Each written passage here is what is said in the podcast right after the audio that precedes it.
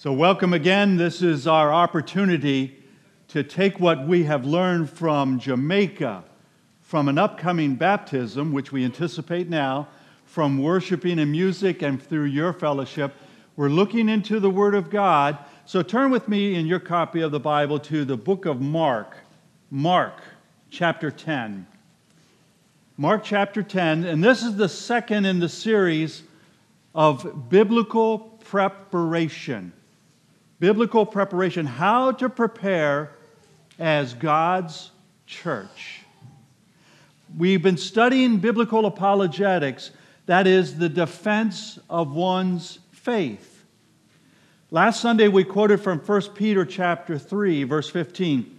Always be prepared to give an answer to everyone who asks you to give the reason for the hope that you have.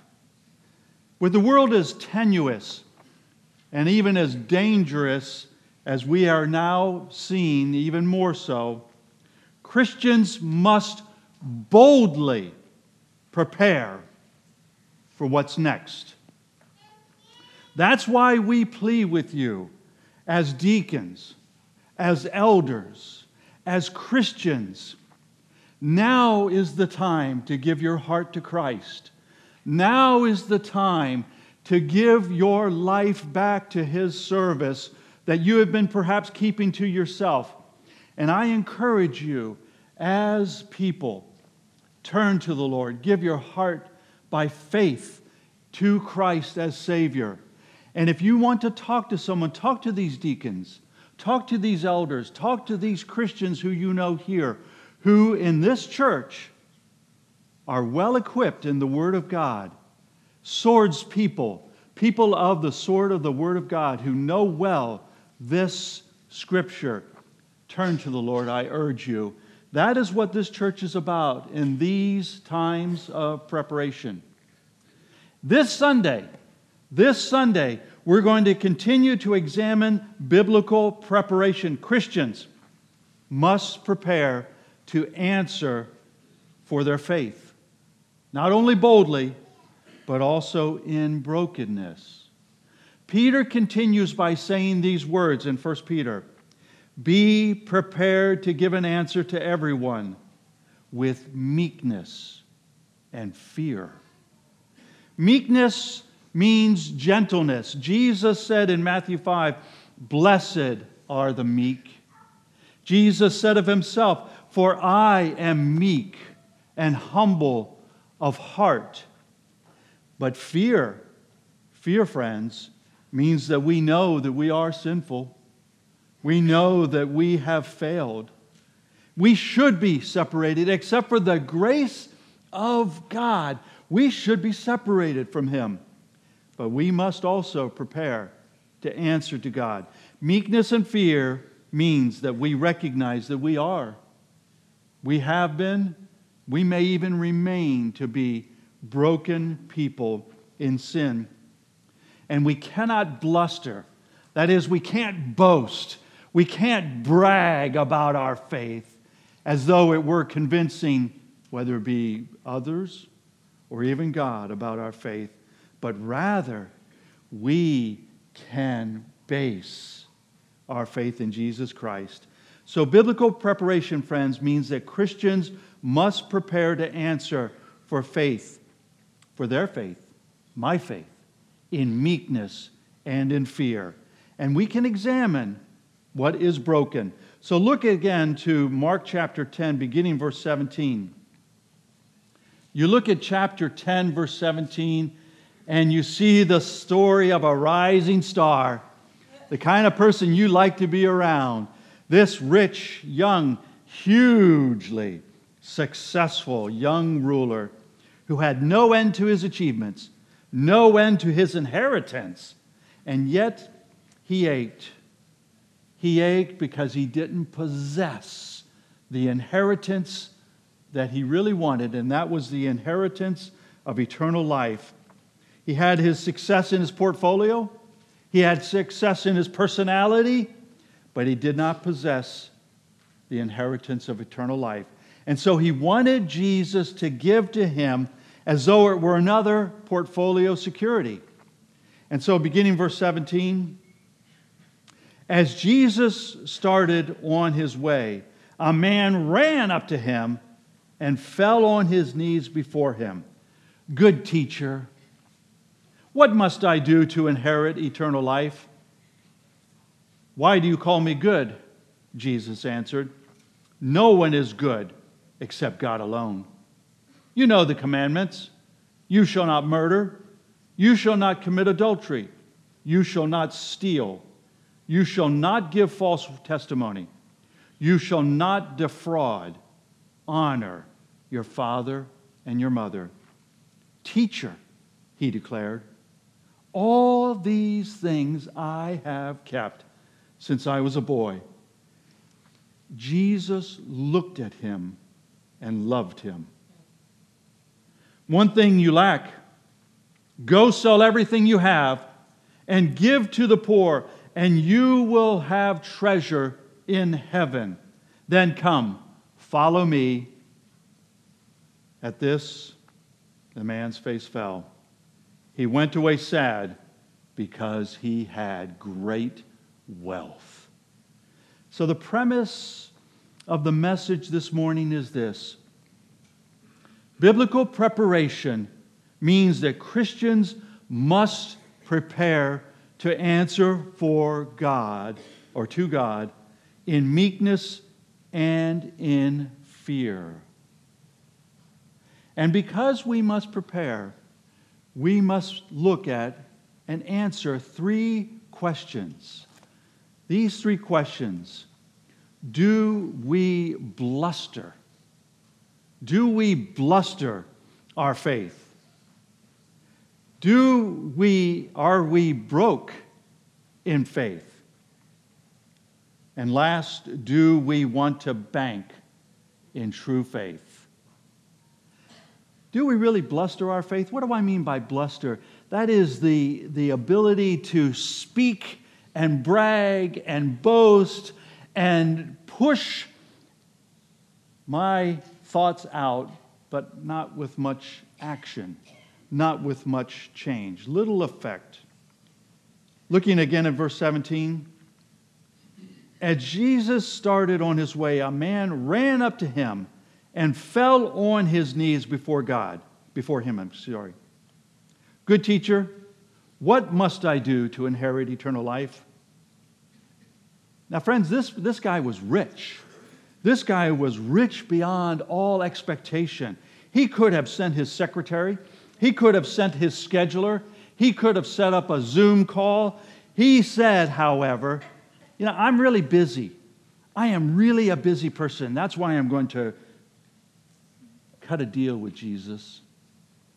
I'm going to try to impress Jesus. I'm going to go myself. After all, that's what a leader does. However, this man was not a penitent falling on his knees like others who ran up to Christ, begging for forgiveness, begging for cleansing, or for others who were calling out for those who were dying. This man flattered like the lawyers, like the scribes, trying to trick Jesus, trying to impress Jesus. He blustered by saying, Good teacher. But Jesus saw through it. Jesus saw right through it. And then the man asked the right question about eternal life. You know, a lot of people ask the right question Is there an eternity? Is there heaven after this life? Is there life after death?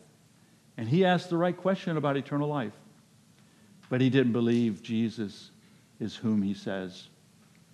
Verse 18 why do you call me good? Jesus answered, No one is good except God alone. Now, you may think I'm a little harsh in the way I critique the rich man, except when we hear the hint of Jesus' rebuke in his words. And he was rebuking not only that rich man and those hearers, but he was also rebuking us, who often seem to run up to Him with our needs. but we really don't seem to fall on our knees before God Almighty. You know, Jesus not only examines us and knows when people bluster, they try to boast. I try to convince myself that my faith is adequate. But Jesus also, in that very moment, he asserted his divinity. He said, There's no one good but God. God alone who stands before you right now, God in the flesh. But he also, in front of everyone, clarified that there's no one good. No one good. All have sinned. Well, as a, as a teenager, I, confront, I was confronted by a high school friend. Actually, he's the son of the, one of the families here, the Hennings. And he asked me, Do you want Jesus to forgive your sins? And I blustered. At that very moment, I blustered and I started to, to boast and saying, Yeah, sure, I'd like eternal life, but I really hadn't sinned.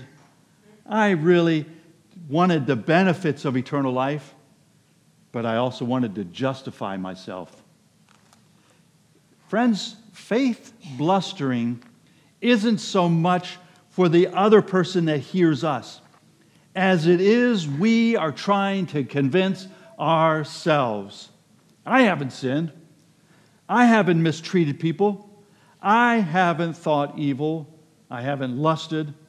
I'm okay. Even though I know, and the scripture reveals that committing even one sin, and I am guilty of all before God.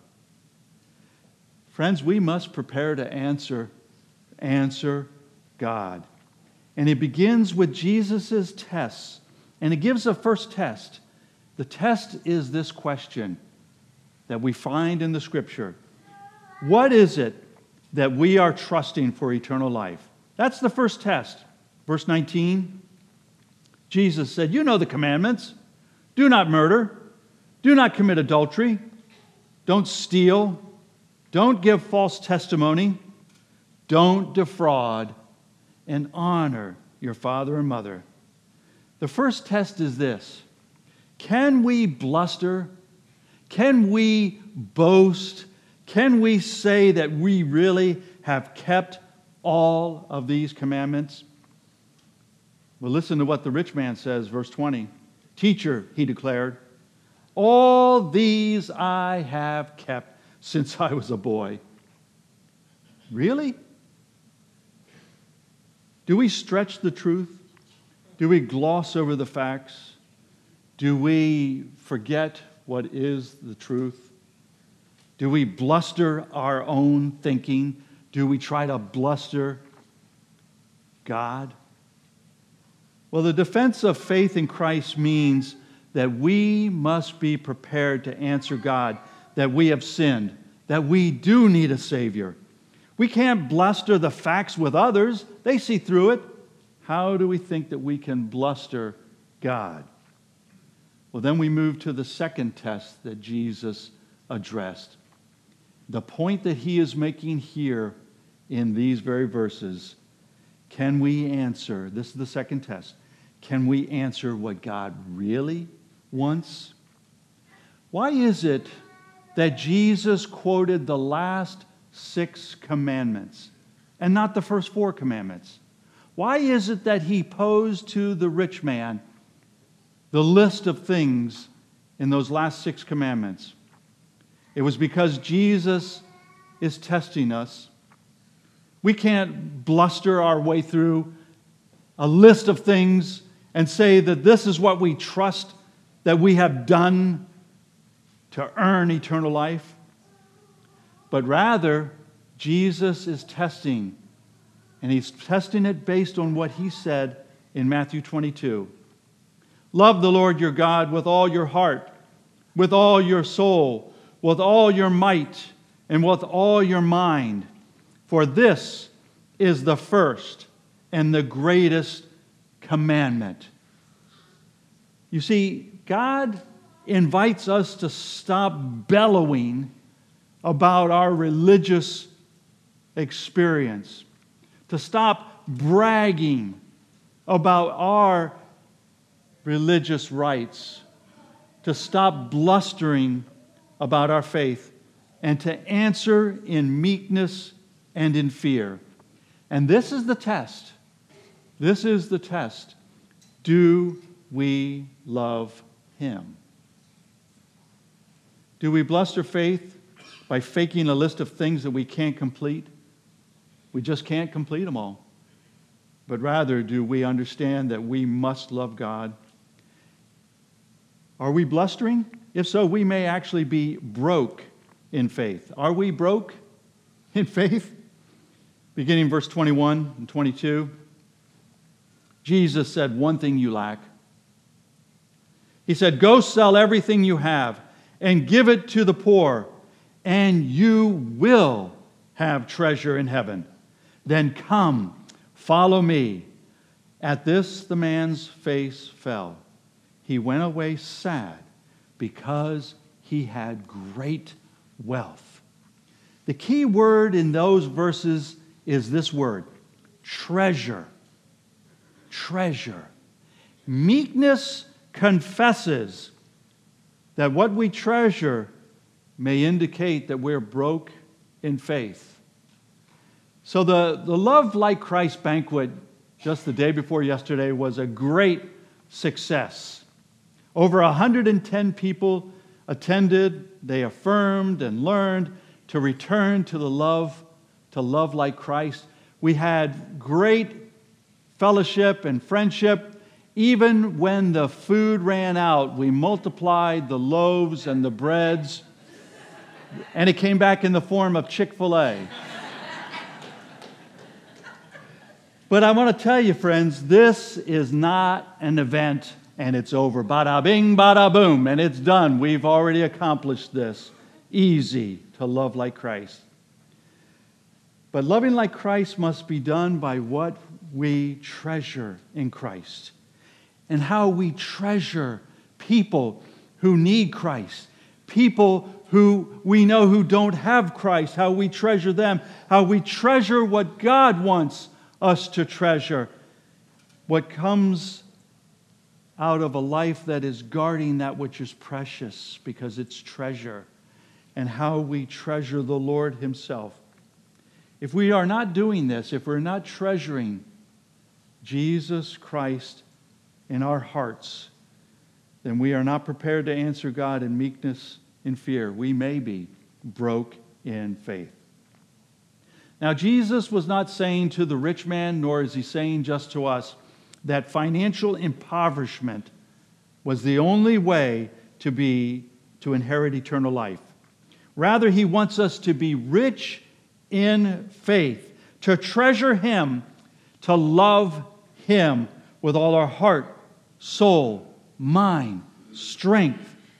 So meekness confesses what we should not be treasuring, but fear considers what a child of God must do to honor the Father. Do we live like Jesus is right here, like he's in the car with us? He's watching when we're alone. What we say to others, is he, are we aware he's there watching if we love him? If we're not living in meekness and in fear, our faith is broke. Well, the good news is this the good news is that biblical preparation also means that we can, we must repair broken faith. How do we do it? Can you say, can I say, can we say in the quiet, in the secret of our heart, Lord, I love you. Lord, I love you. That will be the treasure that shines through eternity. That will be the treasure that shines now when people see us. That will be the treasure that protects and comforts you in the dark, hard times of life. Lord, I love you. If you can say that, then you are ready to bank, bank in true faith. Do you want to bank true faith? Well, look back to verse 21, and this is part of what I had skipped on purpose. Verse 21, because it starts by saying this Jesus looked at him and loved him. Because he said, All these things I kept since I was a boy. You know, Jesus probably saw him as he was a child, probably saw him as he struggled through life, probably saw him as a young man or as a young woman who was going through difficulty, and he sees us as well from our youth up. And he loved us. He loved us. Have you thought of how often Jesus looked at you and loved you? Friends, it's more times than we can imagine. More times. I spoke to an airman in Kandahar. He was there with Airman First Class Jesse Samek, who had been killed rescuing troops on the ground in Kandahar. And the airman asked me, he said, or he asked, Doesn't God have to love me? And I answered, No, he doesn't have to. But he does. But the more important question, Airman, the more important question, person, is this Do you love him? You know, the love of Jesus is well known throughout the world. You see it at football games. You see the song Jesus Loved Me throughout, song, throughout languages in this world, even in the countries in the Middle East. We know that even our friends know that the love of Jesus is legendary, though they may not believe it. And yet, you and I, as the church, as those who claim the name of Christ, we must prepare. Do we, do I, do you love Him? It's not a difficult answer. If we were, if I was completely paralyzed, unable to move, could our family know? Could our friends know? Could someone observe that we love them? Well, the answer is sure. Well, similarly, can we know that we love God? Can others know that we love God by what we treasure? Yes. Can what we treasure prepares our answer in meekness and in fear. This is banking true faith storing up, like Jesus said in Matthew 6, treasures in heaven. I was on a airborne operation years back, and a paratrooper was entangled in the parachute of another paratrooper, and he fell from almost 100 feet to the ground without the use of the parachute, broke every bone in his body. In Duke Medical Center, the trooper, PFC Daniels, couldn't move, couldn't breathe on his own, completely paralyzed. But he was conscious. He was conscious. Outside, the parents were pleading and were praying unto God for their son. Inside, I asked him, Daniels, are you prepared to stand before God? Fear, fear was obvious in his eyes when I asked that question. But I said to him, Let's pray right now and ask God for his forgiveness through the cross. Tell him you love him.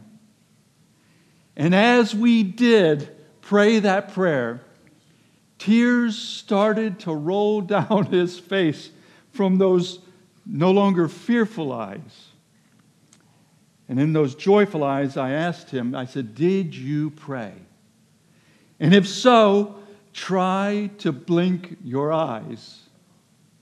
He did.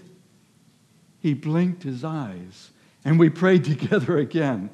And as I left the room to tell his parents, who received that news with joy, Just one minute later, there was a loud, continuous beep, and doctors running back to his room. Daniels had just died. And yet, Daniels was standing before his Savior because in meekness and in fear, he treasured, he loved Christ by faith.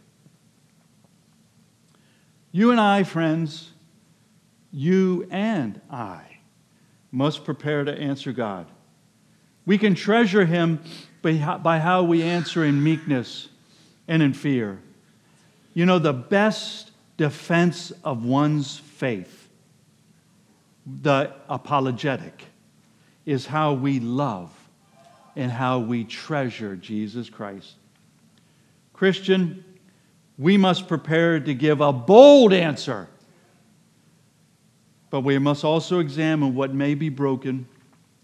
We can't bluster about our faith. We can't try to convince others that this is what we really are when we may be missing that which meekness and fear has to restore. We may be broken faith, but we can and we must all bank in true faith. Everyone, Christian or those who may not be saved, or those who may you may know who are not saved, all can recommit our lives to Christ now in these dangerous times and love Him. 1 Peter says in chapter 3, verse 15 Be prepared always to give an answer to everyone who asks you, to give a reason for the hope that you have in meekness and in fear. So let's take a moment right now to pray to pray silently as we're seated, just in that moment, in meekness and in fear, come before the Lord and say, I love you, Lord. Let's pray together in silence.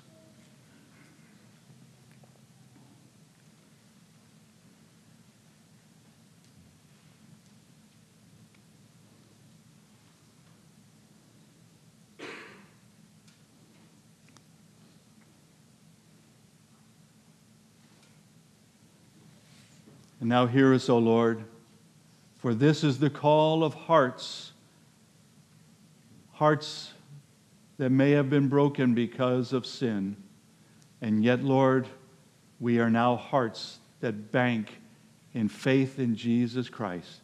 Receive our prayer in meekness and in fear, and we ask in Jesus, our Savior's name. Amen and amen.